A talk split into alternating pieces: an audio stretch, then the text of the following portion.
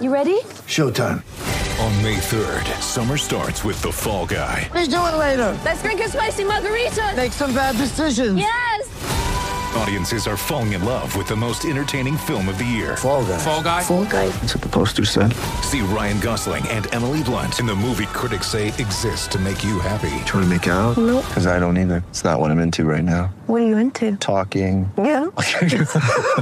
The Fall Guy. Only in theaters May 3rd. Rated PG-13. Get ready for the greatest roast of all time the Roast of Tom Brady, a Netflix live event happening May 5th. Hosted by Kevin Hart, the seven time world champion gets his cleats held to the fire by famous friends and frenemies on an unforgettable night where everything is fair game. Tune in on May 5th at 5 p.m. Pacific time for the Roast of Tom Brady, live only on Netflix. Hey, everybody. Grant Napier on Listen App. We have got a lot to talk about. Last night's NFL blowouts. We've got uh, perhaps Aaron Judge making history this weekend against the Red Sox at Yankee Stadium. We've got more double standards and hypocrisy in the NBA. And we've got your phone calls right here on Listen App. All right, let's start last night with the Buffalo Bills. Two seasons or two weeks into the season, uh, they have looked beyond dominant. I mean, they open up the season against the reigning Super Bowl champion Rams and they steamroll them. Then they go back home last night, take on a Titans team that needed a victory, needed to be competitive after that horrible loss last week against the Giants. And I'll tell you, the Bills, oh my goodness. Do you see any weaknesses on this Buffalo Bills team? Seriously. You see any weaknesses? Where? Where's the weakness on this Bills team? Now, we can't forecast injuries, but they look beyond dominant. They looked unbelievably dominant. And Bills fans have been through this before. They've got to be wondering if this is indeed going to be the year. 41 to 7. They outscore the Titans 24 to nothing in the third quarter. Meanwhile, the Eagles beat the Vikings 24 to 7. Two things here. The Eagles are the best team in the NFC East, in my opinion. And the Minnesota Vikings, once again, on the big stage, melt. You know, they beat the Packers in week one. They got all the momentum. They go into Philly, Monday Night Football. They're at the Linc and they score seven points. That's it, seven points, 24 to seven. Jalen Hurts, outstanding. 26 to 31, 333, one touchdown, one pick. Kirk Cousins, meanwhile, 27 to 46, 221, one touchdown and three interceptions. Should have had two touchdowns. A easy touchdown dropped. The three interceptions, one was not his fault, but there were two others that should have been picked. So basically, he had a bad game. He had a bad game, plain and simple. And once again, you look at the Minnesota Vikings and you wonder if is this going to be the year that maybe they win the NFC North and surpass the Packers? Not based on what I saw last night. Not based on what I saw last night. So we can talk about that as well. All right. 62 or 73? Or I should say 61 or 73. What's the home run record in Major League Baseball? Is it Maris at 61? Or is it Bonds, who we know cheated at 73? Obviously, the real record is 73, but how do you interpret the record? If Aaron Judge surpasses Maris, is he the single season home run king in your view, or is it still Bonds? We can talk about that. All right, we talk about the hypocrisy in the NBA. And it's really unbelievable to me. All right. Matter of fact, I talked about this on my podcast today. You had Draymond Green this summer call Kendrick Perkins a racial slur. Okay? No ifs, ands, or buts about it. Draymond Green, a couple of days later, apologized after speaking with Joe Dumars and Adam Silver. There was no fine levied by the NBA. There was no punishment handed down at all by the Warriors or by the league office. But you have Anthony Edwards of the Minnesota Timberwolves, who was fined $40,000 for using offensive and derogatory language on social media. That's right.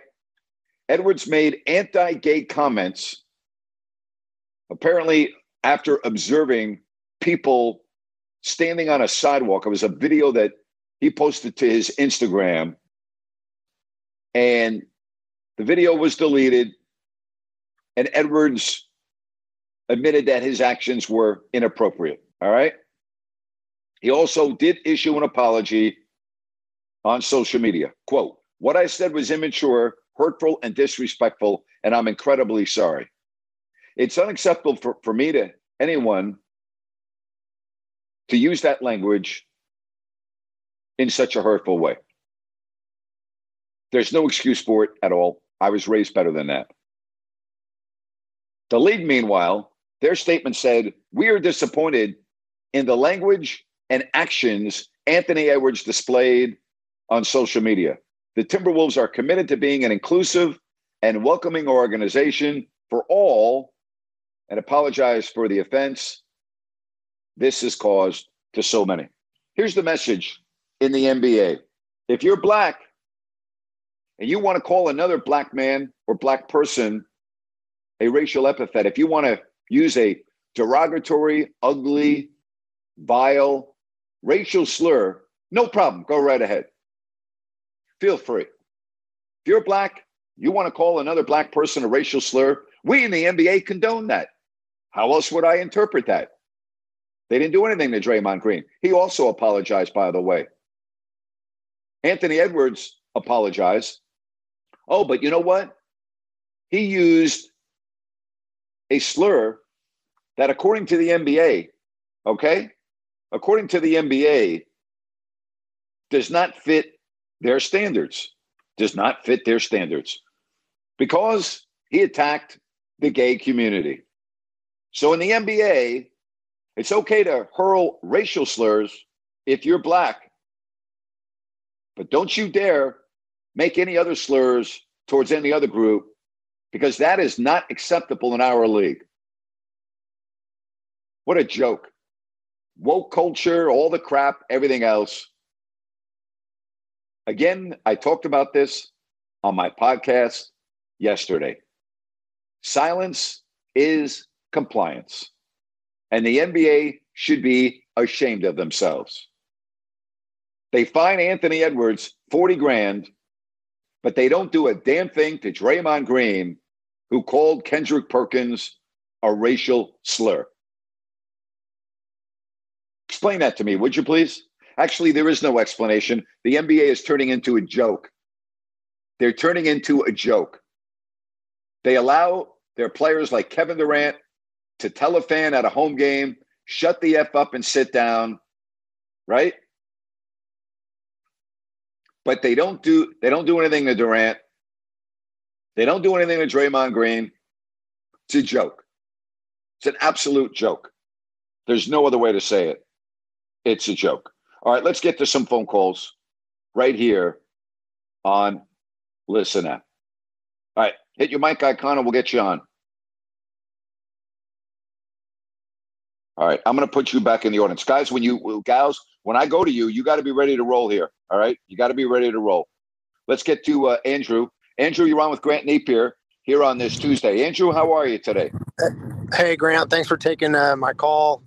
Love hearing the the pod going on in the live session when I'm out and about and getting things done. But hey, touching on the the Draymond and Perkins situation, you know, it's and this is long before any social social political stuff, all the all the the woke culture.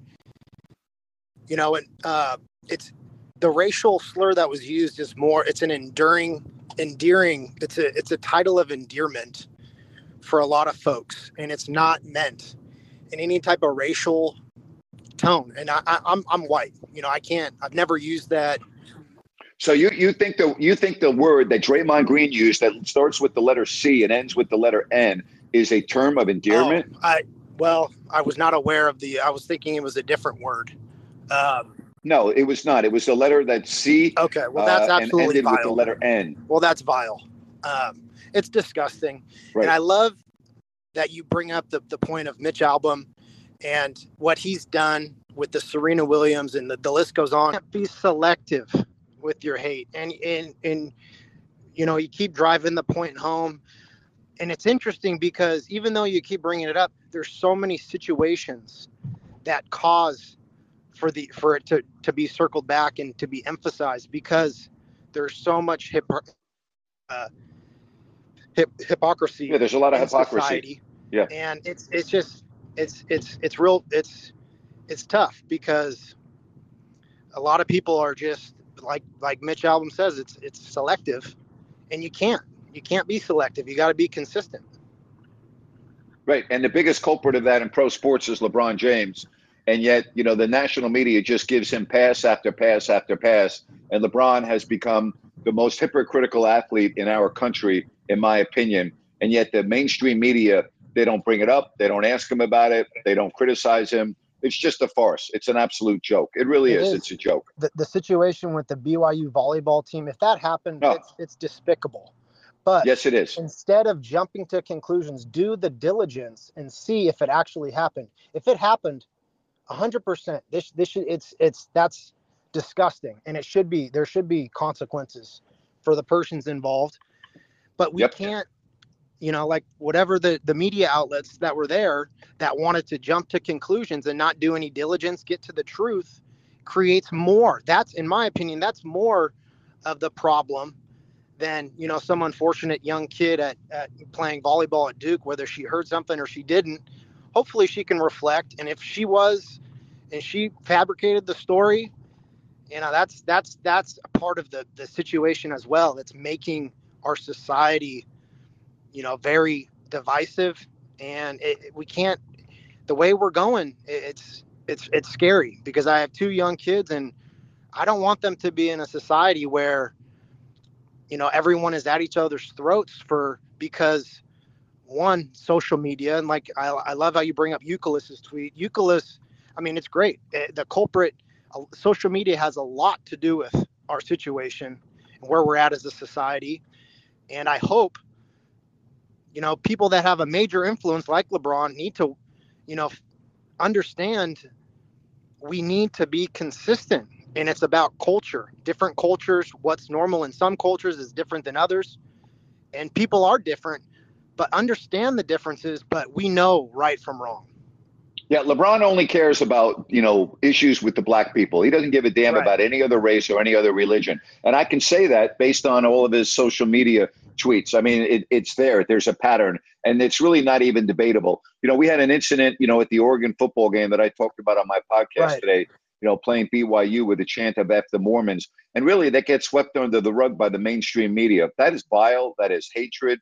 That is despicable. And yet, because for whatever reason, it is a particular group that is not I, I don't know how to say this adequately so i'm going to be careful how i say this but it's flat out wrong it's despicable and why is it that our mainstream media pretty much ignores that but it but it ha- had it been f the muslims or f the the black people or f it would have been talked about everywhere but all of a sudden mormons aren't important in our mainstream media. I mean what's mm. wrong with our country? Hate is hate. As mitch albom Right. says you cannot be selective with your noise not against hate. This country is so damn selective with their noise against hate it's ridiculous. I mean you know look at look at the crimes that are being committed against asian people particularly in new york city for no reason you know and it's like people don't even they, they, they look at it and they go oh wow that's too bad and they move on with their lives it's like you know i, I don't understand how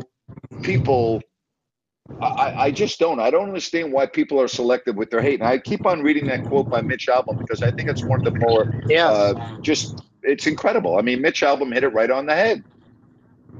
Have you had a chance to speak with him personally or individually? No, I you know I have not. I actually reached out to him and I did not hear back from him, but I'm going to try again. I would love to get him on my podcast. Yeah. you know, I've, I've listened to you, I've listened to your shows, and I know we, we circle back to his. Um, I, don't- I don't know if it's a quote from his book or, or a piece that he did regarding the, the guerrilla um, tactics in tennis, or if he reached out to you based on your situation uh, with Cousins. And I, I, I love um, the input that he has, and he, he's 100%, he's being honest, and in no way is it being divisive. It, it's, it's accurate. And um, appreciate you bringing this to, Thank to, you. The, to attention because it does need to be yes, it uh, does. attentive, and I hope that maybe you have Mitch on the show sometime or get his take. And um, it's unfortunate that we have to circle back to it because there's a reason why we are circling back to it. But you know, I, look, maybe get Mitch on the Yep. on your show sometime and, and pick his brain. But thanks, Grant. Have a nice day. Thank you. I read that quote from a story that Mitch wrote in the summer of 2020 after DeSean Jackson had made anti Semitic comments. And basically, there was not an outrage by it. And uh, I read that quote today on my podcast. You know, silence is compliance, and we cannot be selective with our noise against hate. And Mitch said, and I'm paraphrasing because I don't have it right in front of me, but he said that the country's being too quiet after that comment by DeSean Jackson. And he is absolutely spot on correct. All right, let's move along. We get to uh, E Train, who joins us here on Listen App. Hey, E Train. Hey Grant, how you doing today? I'm good. Thank you for calling. Hey, uh, great show with Sean yesterday. Uh, really enjoyed your discussion about how coaching um, makes a difference in the NFL as it related to the Giants. And as a Raiders fan, I wanted to ask you what, if any, impact a new coaching staff you feel is why that they're 0 2 at this point.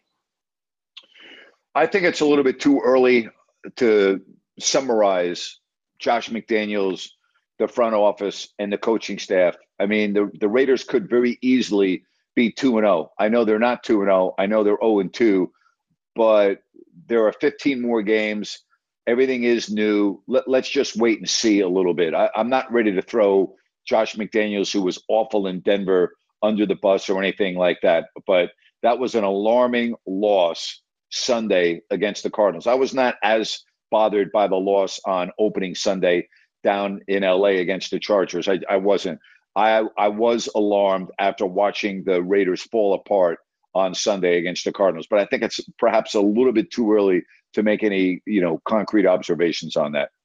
Yeah, I agree with you. I'm not sure what my expectations were going into the season just because of, you know, having a new coaching staff and not knowing what type of impact that would have. You know, it's I don't necessarily think it's time to hit the panic button, but it's uh it's disappointing nonetheless. But I got to tell you, the question I found myself uh, asking was, did New England ever collapse like that in a in a similar type situation? You know, when Josh McDaniels was the coordinator there, because I certainly don't remember that, and it was definitely heartbreaking as a fan.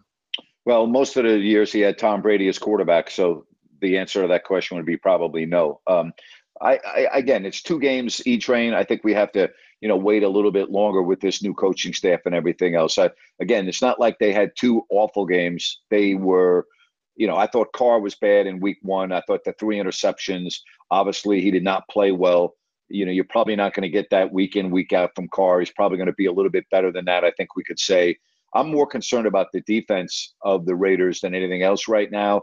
You know, their inability to get off the field uh, in that fourth quarter against the Cardinals, their inability to tackle Murray, their inability to come up with big plays was rather alarming. So I, I look at that as an aspect that needs to really get a lot better too.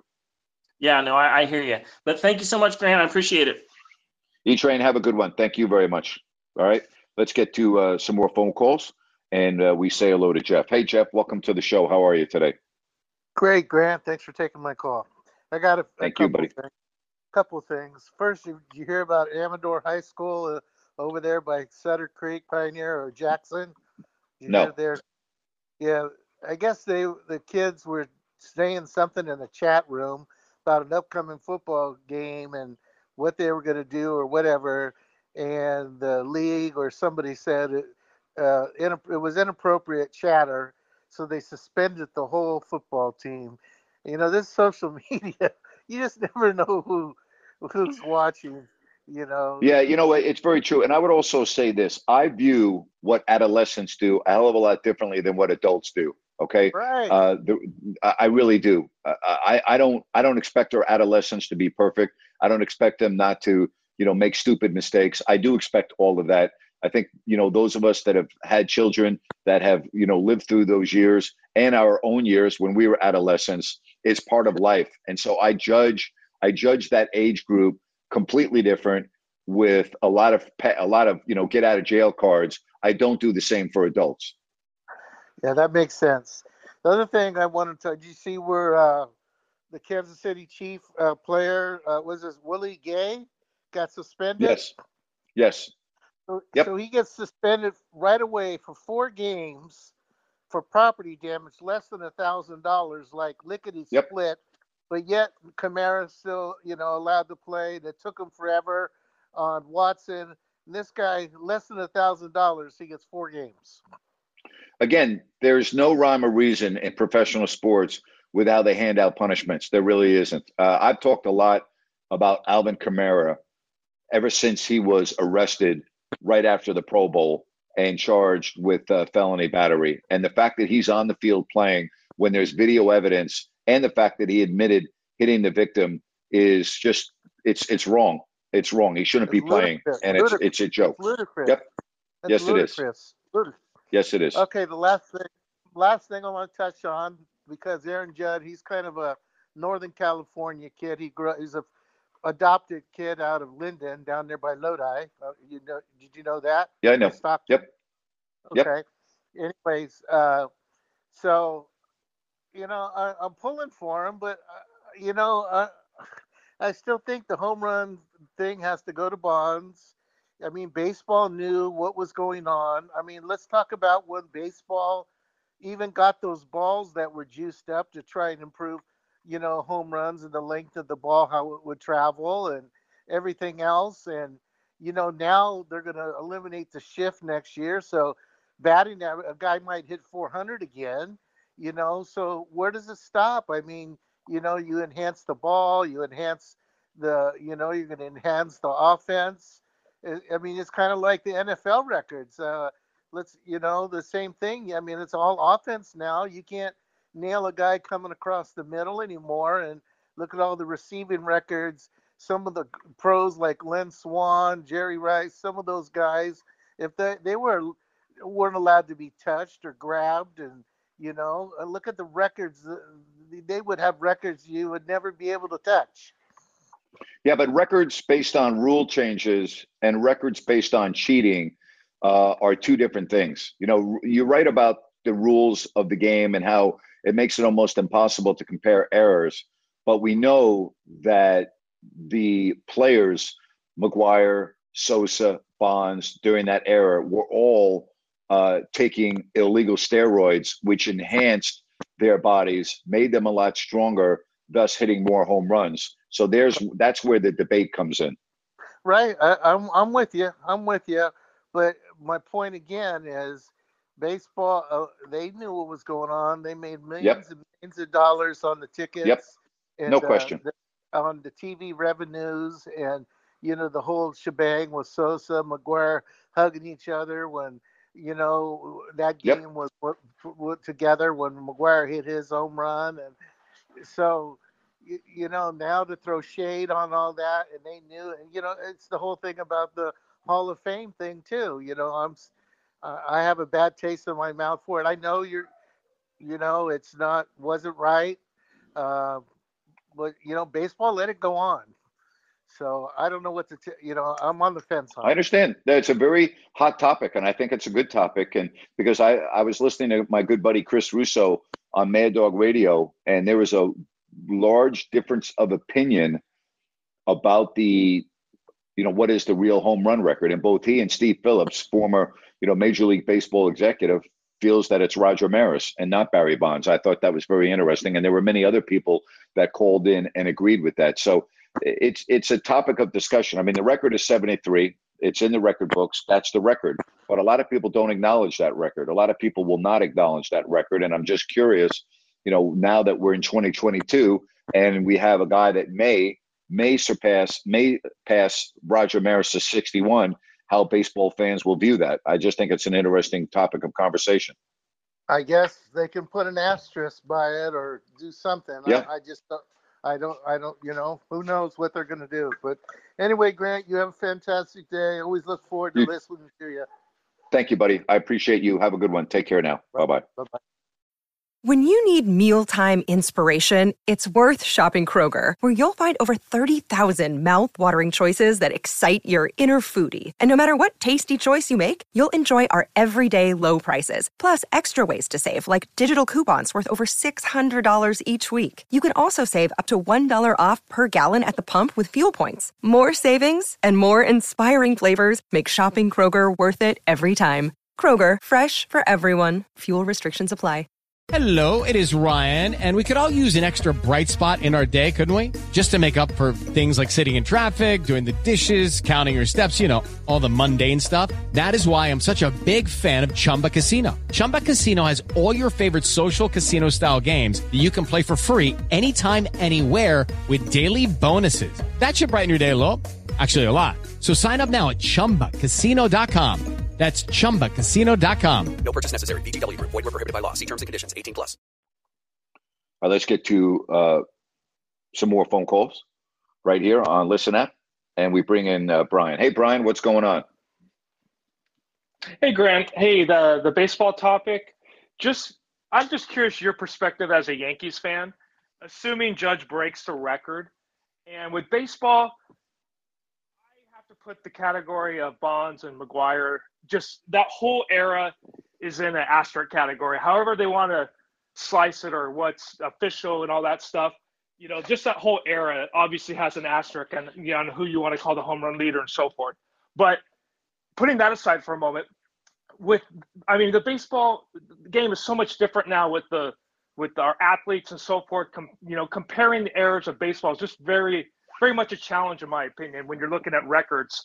And so, in your opinion, even if he breaks it, do you find that more impressive in this era of baseball compared to him hitting the 61 back in that era? Just as a Yankees fan, it's just Well, first of uh, all, you, you, the fact that I'm a Yankees fan should not factor into this conversation at all. It doesn't matter whether I'm a Yankees fan or not. I don't think fans should base opinions based on who they root for. In other words, when you're talking about a historical record, my opinion based on being a Yankee fan should be no. It wouldn't matter if I was a Pirates fan. Uh, th- th- th- I'm trying to remove myself as a Yankees fan. I've never. and I wasn't meaning ever- that to influence your decision. I just, you know, No, I know, but the way you phrased it, I'm answering it based on. Yeah, I understand. So, so I've never acknowledged Bonds as the guy. I've acknowledged him as a great player.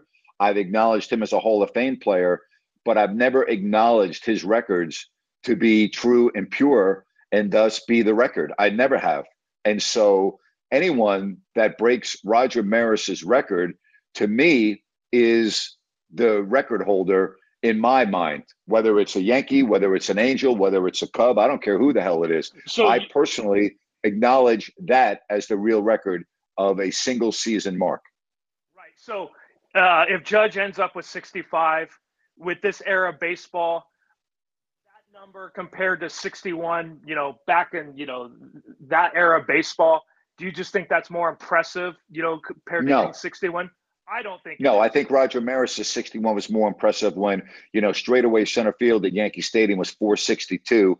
Uh, you know, Tiger Stadium was, you know, the center field, you know, Death Valley at Yankee Stadium to left center. And I know Maris hit a lot of home runs to right field, but the ballparks were a lot bigger back when Maris played. Uh, the the ball, the the I think what Maris did in his era is more impressive than what Judge is doing now. There is a difference though, and this is where it gets to be interesting, and I'm glad you brought that up. When Maris played, you very often would face the same pitcher the entire game.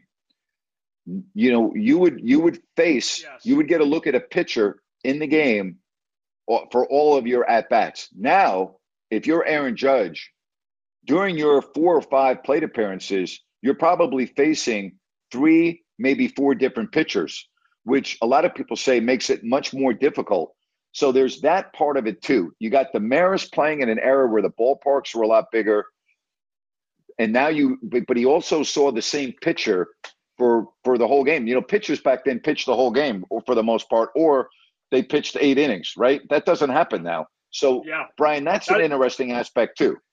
Yeah, your second point, I never thought about that when I was thinking about it, listening to the calls. Yeah, seeing a new pitcher every at bat from a from a hitter standpoint, that is a disadvantage. That's a that's a a, a, a negating point there. So interesting topic, and it's hard to compare, you know, eras, especially with baseball. You know, baseball out of all the sports has is is the most historic with records and conversation and so forth. So uh, so yeah, no fun topic, and then. I got to just switching gears. One last question, since they've been topic the last couple days. Uh, if they're healthy, which quarterback would you like on your team? Would you take Jimmy healthy, or would you take Derek Carr? That's a fabulous question. Uh, I'd probably take Garoppolo because I I'm not I'm not a stats guy. I'm a winning guy, and I am about quarterbacks that win games as opposed to losing games. And do I think that Carr is a more talented quarterback than Garoppolo? Yes, I do. But I guess I'll answer the question this way: I don't have any confidence in Derek Carr in a big game. I have a lot of confidence in Garoppolo in a big game. That's the difference. If you're asking me talent wise, Derek Carr by a country mile, but that doesn't always win. So I, I'd probably take Garoppolo. Now, you also could say, well, Grant, you know, he played on a team with a tremendous defense, with, you know, a solid running game. Well, that's all true. That's all true. But I can only go by what I can go by. I can't make up rosters and change personnel around just based on what I've seen. You know, if I had to win a big game in the NFL and you told me, okay, here are you two quarterbacks, Garoppolo or Carr, who are you taking? I'm taking Garoppolo. Yeah, no, it's a you know they're so close. That's what prompted me to think about that and pose that question to you. And it, this this started with me thinking of Cousins and how much I feel he's been overrated over the years. And and I don't know how you can trust that guy in a big game if you're a Vikings fan. And with that team, let's just call them similar in the Niners, where they seem ready to go. And if the, you know if he can do his job, they might have a, a decent chance to make a run there, based upon obviously the first game and what the you know uh, you know what everyone's talking about them. But that was a pretty big lay of an egg last night by them. So I'll I'll hop off. Yep. No other callers got on. Thanks, Grant. Thanks, bud. Take care. It's a really interesting conversation, though, about the home run record, the different eras, and facing different pitchers. To me, that that's that's a big advantage for Judge in what he is doing. All right, let's get to uh, some more phone calls, and we uh, say hello to Ryan. Ryan, welcome to the show today. Good afternoon, Grant. How you doing? I'm good, buddy. How are you? I'm doing well. Thank you for asking. Um, the home run situation. Uh, I agree. Was it Al that called in or Jeff and said, you know, it, it, baseball turned a blind eye to what was going on, and that's because they needed to get their fanship back and they needed to get their ratings back. They knew exactly what was happening. So, in my opinion, I don't know, and there's no good answer. I don't know how you don't recognize what those players did during that time, knowing baseball knew they were taking steroids. That being said, I am of the opinion that 62 would be the record if Judge gets there. I'm with you on that. I think 62 would be the record too. And if he doesn't get there, you know, a lot of people are going to be saying, gee, he choked. He's had all these games to do it. Uh, wouldn't it be something if he does it this weekend against the Red Sox at Yankee Stadium? Can you imagine the atmosphere for this series? Uh, and my good friend, Brian, is working a plate on Friday night. And I was thinking, wow, Oh, man, really? you're. g- I know. I was just like, wow. I go, what, what, what a series to be working on as an umpire, where it could happen. They're playing the Pirates tonight, so we'll see if he can get one tonight. But that that that stadium is going to be jumping this weekend with the Yankees and the Red Sox. That would certainly be ironic. Uh, maybe uh, Brian can get you a little Go Cam camera to put on his uh, umpire shield so you can get a Yeah. first first view view of it. But um, yeah, hey, what happened with Minnesota last night? What what are your thoughts? Uh, I, first of all, I don't like the way they came out and started the game. It almost looked like they weren't ready. They weren't ready for the moment. I don't really understand how you could not be ready for Monday Night Football. I, I just, to me, it's the same story, Ryan. When I look at this Vikings team, every time I think they're ready to make that jump to, to really, you know, like the jump that the Bills made, I thought last year after the Bills lost week one to Pittsburgh and then they they righted the ship and they made that jump in the playoffs, even though they lost to Kansas City. But they made that jump where you going into this season, you knew, okay, wow, the Bills are going to be the team that you need to really look out for this year. I'm not saying the Vikings were that team this year, but you got a new coaching staff. You know, they got a lot of different personnel. You have a week one victory against the, your rival Packers, who you have to beat to win the division. You have that momentum, and you go into Philadelphia and you only score seven points, and your quarterback does not play well at all. And defensively, you can't get Jalen Hurts off the field. My, my take in a nutshell is the Vikings are not ready for prime time yet, and I thought they were. Yeah, me too. I mean, we we talked about what conversation we would be having today about that, but I think people are not giving Jalen Hurts enough credit. He he is playing really well with his arm Yep. and his legs. He's being extremely efficient, and um, you know, I thought that's a huge part of it. The Vikings were coming off a huge game with Green Bay where they won, but I, I thought Jalen was great last night. And uh, speaking of the other game last night, let's go to Buffalo. Can you remember a team other than the Patriots that has been this dominant through two weeks? I mean, you look at the Bills. The stat that really jumped out to me was they did not punt for the first 16 possessions Yep. of this season, and that has not happened since 1991. The only team that I can remember being this dominant through two weeks were the 85 Bears because you couldn't score on them and you knew that you couldn't score on them. And so that, that team was that was that that that was a completely different era of football though. Right. Uh, to answer to answer your question quickly, uh, no. And I want to get back to the first thing you said, and then we can get back to it. I would take Jalen Hurts over Dak Prescott in a heartbeat. And I said this last year. I said it going into this season. I think Jalen Hurts is very underrated, and there's no question to me he is clearly the best quarterback in that division. So, do you think that comes with experience with the guys that stay in college three, four years versus coming out on the, or four years, five years versus coming out on the third year? Uh, there's a lot of variables. I mean, I also look at a guy's track record. I look at his character, I look at his leadership skills, and I look at what he's done. And everywhere that Jalen Hurts has gone, he gets a check mark next to all of those intangible columns. And I'm not saying that Dak Prescott doesn't, but Prescott is is more of a feel good story based on where he was drafted, based how he became the quarterback of the Cowboys. I mean, it's a great story. But in terms of winning games, in terms of consistency, I'm taking Jalen Hurts every day of the week over Dak Prescott. Well, I if you asked me that a year and a half ago, I would have said absolutely not. But seeing the consistency, obviously the leadership, that that's changed it for me. And you don't know when these guys come into the league what it's going to be. you could have a great college career, and then the NFL is a completely different animal. And Jalen, he, he's Mr. Consistent, and he can run it, he can pass it, and I've been extremely, extremely impressed with what he's done thus far as well. Absolutely, and I think the Eagles are clearly the the team to beat in that division. And I, I don't know if I would say they're they, they're Super Bowl ready. I'm not ready to go that far yet. But again, we're only in September. But I, I that team's very good. That team is very very good, and I think they're going to win double digit games easily unless Hurts gets uh, no pun intended hurt. well played. So, so where do you see the Giants going? Because I've told you, I think they can go four and zero, and I know you're saying they are the worst two-win team or two and zero team in the league, but I, I'm actually kind of encouraged of what I've seen thus far. Well, here, here's they have a very easy schedule. They have the Cowboys coming up on Monday night. That's going to be an interesting game after the Cowboys beat Cincinnati. Then they got the Bears in week four. Then you go to Green Bay. Then you have the Ravens at home. Then you're at the Jaguars at Seattle. But look at you have the Texans at home. You have the Lions at home. You know, other non-divisional games are at Minnesota, tough game. Home against the Colts, so look dismal. So there there seem to be some wins on there. And you know, momentum is a, a, a funny thing in sport. When a team gets on a roll and they start playing better than they actually are, again, I have not been that impressed with the Giants on either of their wins. But if they get to be four and zero, okay, they're going to be feeling really good about themselves. And who the hell knows? You know, the division's not that strong. Washington's not that good. I don't think Dallas is that good this year. Philadelphia is the real deal, but Think about those games. Think about the games that I just read off. You know, Right. with the Bears, right?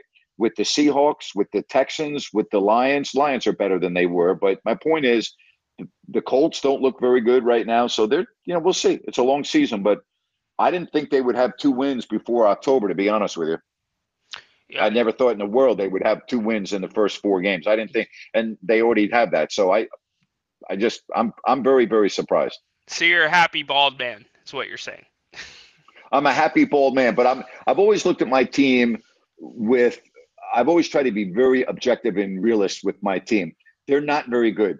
All right, they're just not very good. They have some real issues on their team. Uh, they now also lost their best defensive player in Leonard Williams. Fortunately, not serious. He could play Monday night, although it's doubtful. Uh, uh, Kayvon Thibodeaux should be coming back. He was their fifth overall pick. Let's see what he can do on defense. But what the, the biggest matchup on Monday night is going to be Micah Parsons against that poor offensive line of the Giants. They are not a good line, and I think Parsons is going to wreak havoc. If if Daniel Jones does not turn the ball over, I think the Giants will win against a depleted Dallas team. But I'll tell you this: Parsons is going to he can create turnovers all by himself. He's the real freaking deal. Yeah, he's a freak. There's no doubt about that. Um, you know, I'm gonna I'm gonna ask you to put your fan hat on for a second, especially with New York two and zero. And I'm not saying they're going to the Super Bowl, but as a fan, would you rather have your team start out hot at the beginning of the season or get hot at the end of the season?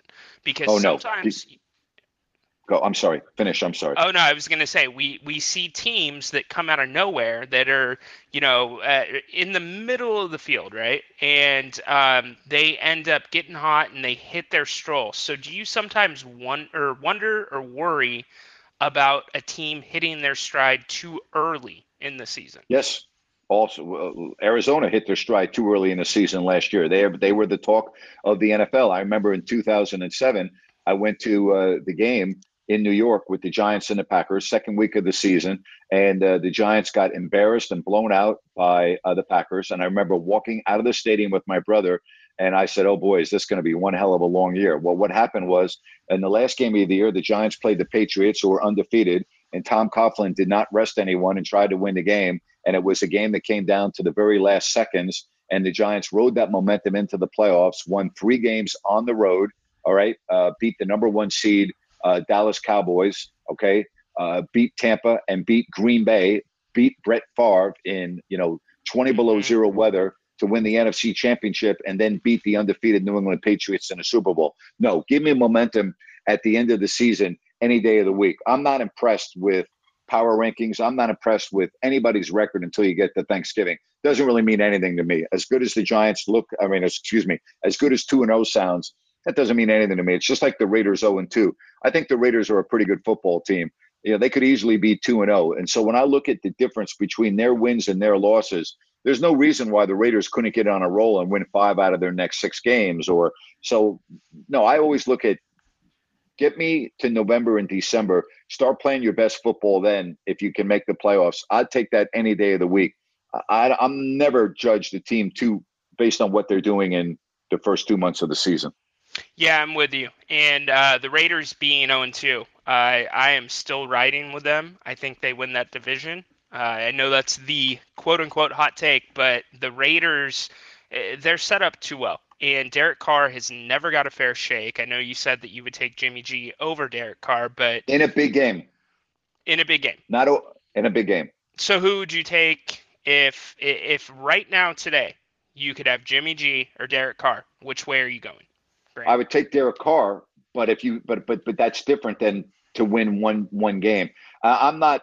I don't see how I could pick the Raiders right now with 15 games left, having a two game deficiency with Kansas City. Unless Mahomes gets hurt, I don't see them already winning that division. I think it's going to be too steep, and one of their losses is a divisional opponent. Um, here's the other deal: they go to a here. You know what's interesting, Ryan? Hmm. This game coming up this week, the loser of this game Sunday in Tennessee, for all intents and purposes, their dreams are over at 0 and 3. Okay. I don't, I know it's a 17 game season instead of a 16, but I don't think you come back from 0 and 3. So at Tennessee this week, the loser of this game probably is done for the year. I, I really believe that. This is a, uh, if there's such a thing, Ryan, as a must-win game in September, I think this is it for both these teams. Yeah, no, I agree, Grant. But I mean, Tennessee's not played well, so how do you see that playing out? I mean, obviously the Raiders have to travel. Is that a 10 a.m. or a uh, 1:15? Yes. Uh, no, that's uh, yeah, 10 a.m. Uh, yes, but see, but you you you're you're talking about two. You're talking about a Tennessee team that last year, okay, they they know what it they they won games that they had to win. They're at home, and this is what's the saying? You hate playing a team that is in a dangerous position. Now, the same could be true of the Titans playing the Raiders, but this game, this week, will determine the success or failure of these teams this season. I believe. I don't believe you come back from 0 and 3 in the AFC West. You don't come back from 0 and 3 when you have the Chiefs and the Chargers in your division. I don't think that's happening. Yeah, I see that, Grant, but I also don't believe you should be playing two divisional games in the first two weeks of the season. so, I, and I get both teams are playing on the same field, playing in the same conditions, but that that just to me is terrible scheduling by the NFL. Wait and, a minute, they're not playing. They're not playing a team within their own division twice. They're playing the Titans. No, I'm talking about the Raiders. In... They played two oh. oh. no, they played Cardinals. Excuse me. Right. Um, no problem. Yeah, that is my fault. But yeah, I mean, no problem. I think that the Raiders are going to bounce back. I'm still going to stand by that. I think they are going to get hot at the right time. They're going to hit their stride. Josh McDaniels is going to get Carr going even more. And I think it's going to be an exciting season for them. And that's coming from somebody that's not a Raiders fan. I can't stand the Raiders, but there's just something about them um, that I think is very strong. Not saying they're going to the Super Bowl. I think the Bills, by far, are just head and shoulders above every other team in the league. But yep. I, I, think they'll I think they'll hit their stride. And you never know. I mean, Kansas City they play off of all these gadget plays, the underhand passes. You know, at some point you can only come up with so many gadgets and little dinks and dunks to, you know, throw the opponent off. And there's a lot of tape on Pat Mahomes. And I know he's been in the league for a minute. But I think that the Raiders will catch up well, with the AFC West. And I there's a lot of tape. There's a lot of tape on Tom Brady and Aaron Rodgers too. Uh, True. Talent beats talent beats video. Uh, I, I, you know, you can have all the tape and all the scouting you want. Great play beats great scouting. And we've seen that in the National Football League. Again, let's have this conversation next week because if the Raiders lose on Sunday, there's no way they're winning the division. They're, they're probably not even going to be 500. They're not winning the division if they lose on Sunday. There's no way in the world they're going to catch the Kansas City Chiefs or the Chargers if they start off 0 3. And then here's the other issue. Then you do have divisional games back to back. You got the Broncos at home, which look terrible, and then you're Awful. at Kansas City. Uh, yeah, you're at Kansas City on a Monday night and that that right there would be also in the category of a must win if you start off 0 3. I don't like the I don't like the cards that are being dealt for the Raiders if they lose on Sunday. I don't think they come back from that. Well, we will reconvene next week on this topic. Yes. But all right, buddy, have a great rest of the day. And uh, Thank you. everybody, oh, by the way, for picks, uh, we have multiple. I posted them on Twitter. Uh, multiple winners this week. Uh, the biggest, or two and two, was the best record. There's four or five people, and then one and three was the rest. Sounds great, Ryan. Appreciate you doing that. And uh, for anyone that wants to check it out, we'll post it as Ryan did on social media. I have not yet retweeted it, but I will. And uh, I'll give my picks on Thursday this week. You can give me your picks either Thursday and or Friday, but we'll I'll give you my picks on Thursday. Tomorrow we'll have our fantasy football roundtable. It's an open forum Wednesday and uh, we'll do that each and every week uh, during the NFL season. Thanks, Ryan. Appreciate You're it. You're welcome, Grant. Talk to you soon, bud. Okay, round two. Name something that's not boring. A laundry. Ooh, a book club. Computer solitaire. Huh? Ah, oh, sorry. We were looking for Chumba Casino. That's right. ChumbaCasino.com has over 100 casino style games. Join today and play for free for your chance to redeem some serious prizes. ChumbaCasino.com. No purchase necessary. Where prohibited by law. 18 plus terms and conditions apply. See website for details. Hey guys, it is Ryan. I'm not sure if you know this about me, but I'm a bit of a fun fanatic when I can. I like to work, but I like fun too. It's a thing. And now the truth is out there. I can tell you about my favorite place to have fun. Chumba Casino. They have hundreds of social casino style games to choose from with new games released each week. You can play for free anytime, anywhere and each day brings a new chance to collect daily bonuses. So join me in the fun. Sign up now at ChumbaCasino.com. No purchase necessary. VGW. Void were prohibited by law. See terms and conditions. 18 plus. All right, if you want to call the show, all you need to do is hit your hand icon, raise your hand, uh, and we will do it. That was crazy NFL week two, right? Absolutely crazy. I personally think Ryan is a little bit too uh, uh, optimistic on the Raiders. All right, I do.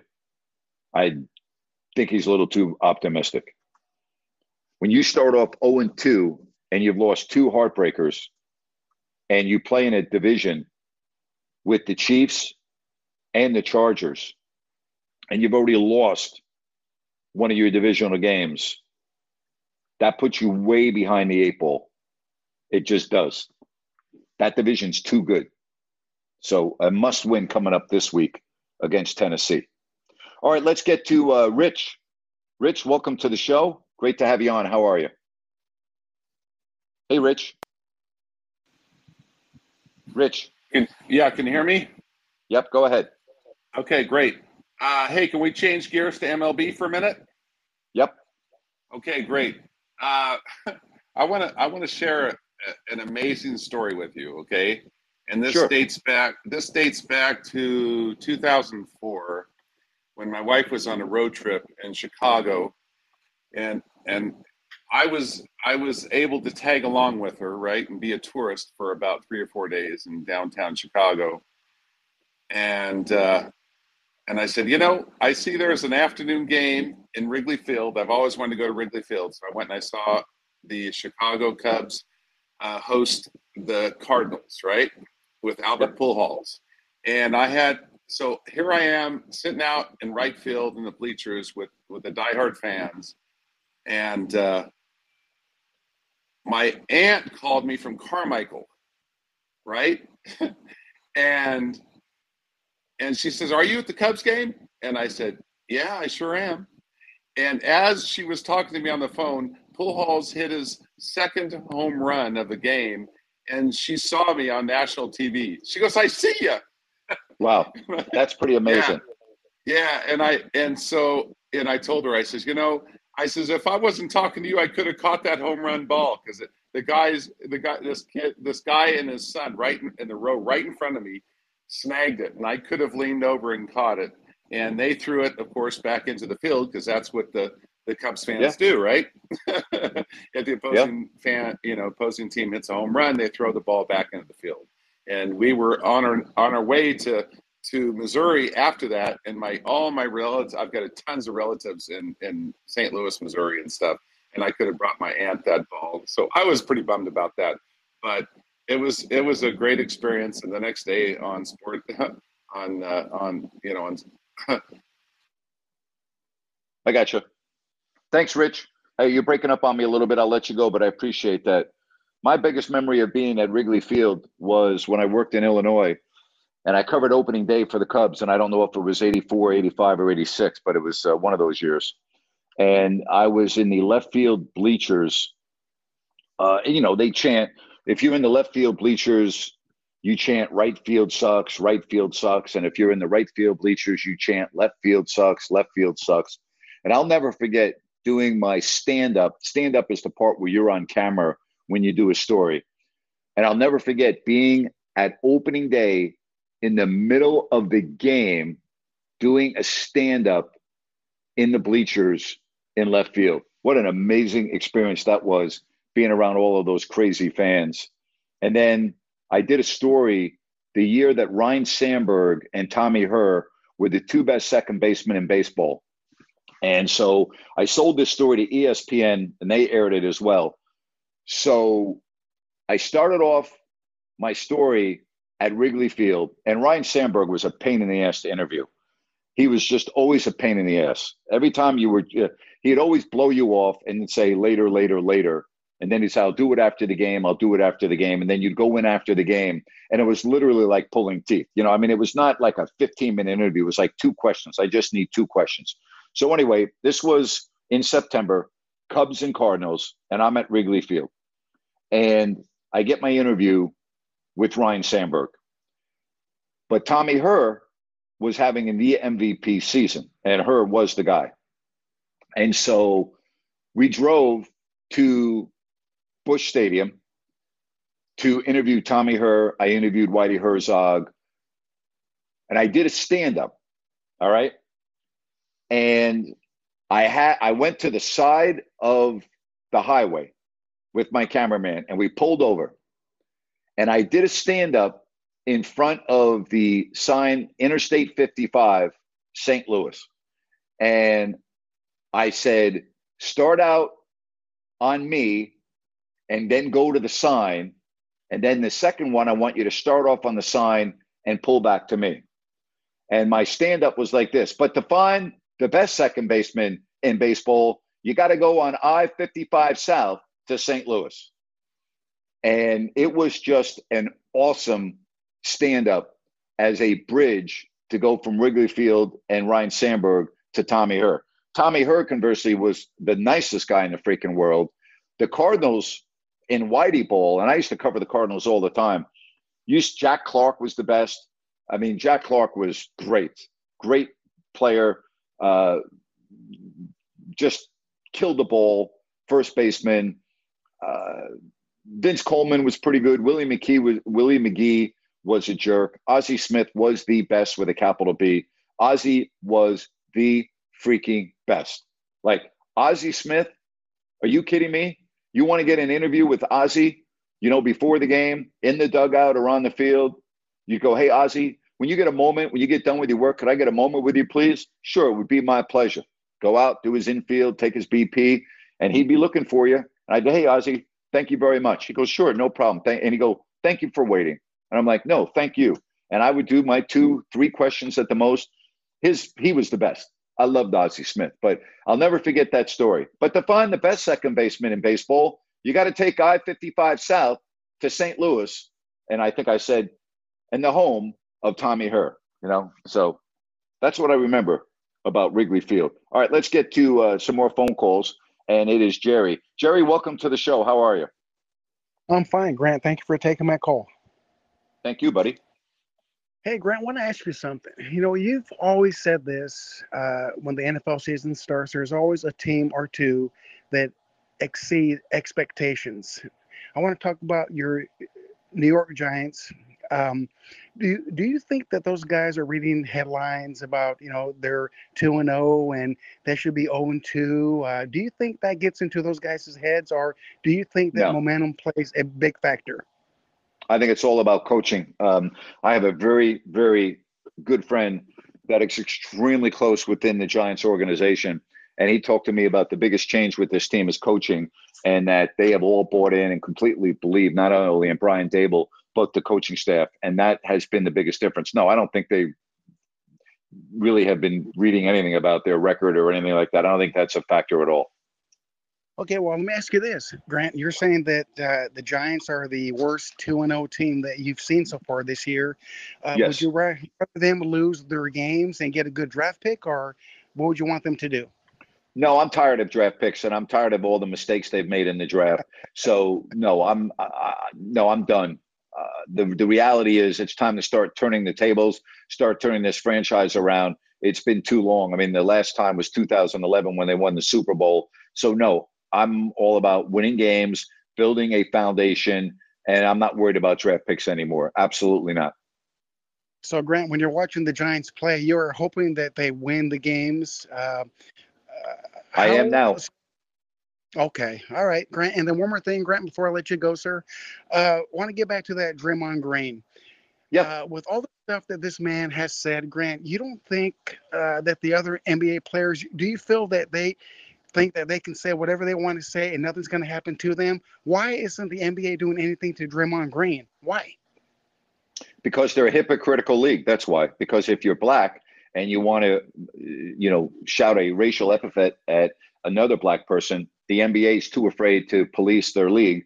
Uh, they're too afraid to uh, do anything negatively against their black players. You have a commissioner at Adam Silver who's turned into a puppet, and you know it's just a whole. It, they're they're a hypocritical league. They're a hypocritical league. They have their biggest star is the biggest hypocrite in sports, and LeBron James. You have a league that oh wow you use you used a gay slur, which by the way should be a punishable offense, and I I agree with the league coming down on Edwards, but then you allow another player who's one of the big stars of your league to use a racial slur at another black person and you don't even put out a statement. There's no fine. There's right. anything else. It's a hypocritical league.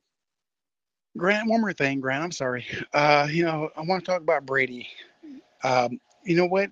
Does he look sick to you grant? Because he's lost so much weight. I mean he I does not look good okay yeah i understand what the man's going through grant but i mean man, uh, just from last year to this year, I mean, it's total, total difference. I'm just like, wow. You can see it in his face. I, I was blown away when I saw his interview after the game on Sunday. I mean, you could just see it in his face. Uh, I'm with you. He does not look well to me. I, he does not. Grant, your show is awesome, bud. You keep up the great work, okay? You take care. I appreciate your support, Jerry. Thank you very much. Bye bye now. Okay, bye. it's a good point on Brady. He made a good point. I, I thought the exact same thing. Does not look good at all.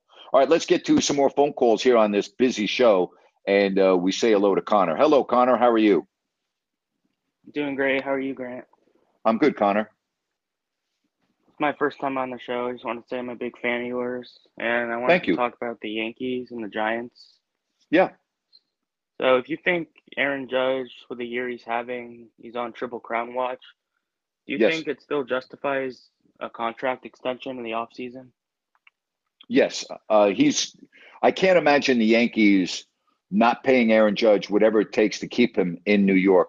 I think you're going to see the Mets and the Red Sox and the Giants all make incredible offers. The Mets and the Red Sox will make incredible offers just to make it a uh, more difficult scenario for the Yankees and their overall salary. I think the Giants will make a very serious play for Aaron Judge, but there's no way in the world the Yankees can lose Aaron Judge. I mean, he has a chance to be uh, in Monument Park with all the other great Yankees, and he is the Yankees right now. He is the New York Yankees. I can't see the Yankees not paying him whatever it takes to keep him in New York. I'd be shocked. I really would, Connor. I'd be shocked if the Yankees are not able to keep him. Yeah, it would be probably one of the biggest mistakes in franchise history if they let him walk. I agree. And then to talk about the Giants with Daniel Jones, do you think that he would he'll be on the team next year? Uh, I- I would say this. That's a fabulous question, and I'm looking at your avatar. Is that who? Who's is that? A I can't see it very well on my phone. Who do you have on your avatar there on the giant that Giants uniform? Is that That's Jones? Daniel Jones, yeah. Yeah. Okay. All right. Um, I'll tell you this. I, I'm going to say no. Okay. I, I, and again, I'm just throwing it out there at you. Um, you asked me, do I think he's going to be on the Giants next year? I'm going to say no. All right. Here's a guy that you can look at possibly being the New York Giants quarterback next year. You ready for this? Yeah. Jimmy Garoppolo. So I don't think Jones is going to be the quarterback next year. Uh, I think five years will have been enough. I think there are times he looks very, very good. And then there are times, like in the Tennessee game in the fourth quarter, when he throws a horrible pass into the end zone intended for Barkley. Those type of mistakes, to me, are going to be his downfall. Do you think that if they make the playoffs that they would re-sign him? Yes, if they make the playoffs, they will re-sign him. The other issue I have with Daniel Jones, Connor, I think he's going to have too hard of a time staying on the field and being healthy. He runs and takes too much punishment, and I just don't see Connor how that's not going to catch up with him and put him on the sideline. Yeah, especially after what just happened with Trey Lance, you got to be a little worried. Yep. Hey, Connor, call again. I appreciate your phone call. Thank you very much. Okay. Okay, thank you. Take care. All right. Uh, if you want to get in before we wrap up the show, hit your hand icon and uh, we will do it tomorrow. I will be on at four o'clock Pacific. We'll have our roundtable fantasy football talk. All right. And then we will have our open forum Wednesday. So you can go in any direction that you want. That is coming up on the show tomorrow. Check out my podcast today. Uh, the headline, the title of my podcast today is Silence is Compliance. And I talk about a lot of issues that are currently going on in the world of sports that make you raise your eyebrows. That's today on my podcast if you don't like that. Thanks for a great hour. Thanks for your support. I'll talk to you tomorrow right here on Listen App. So long, everybody.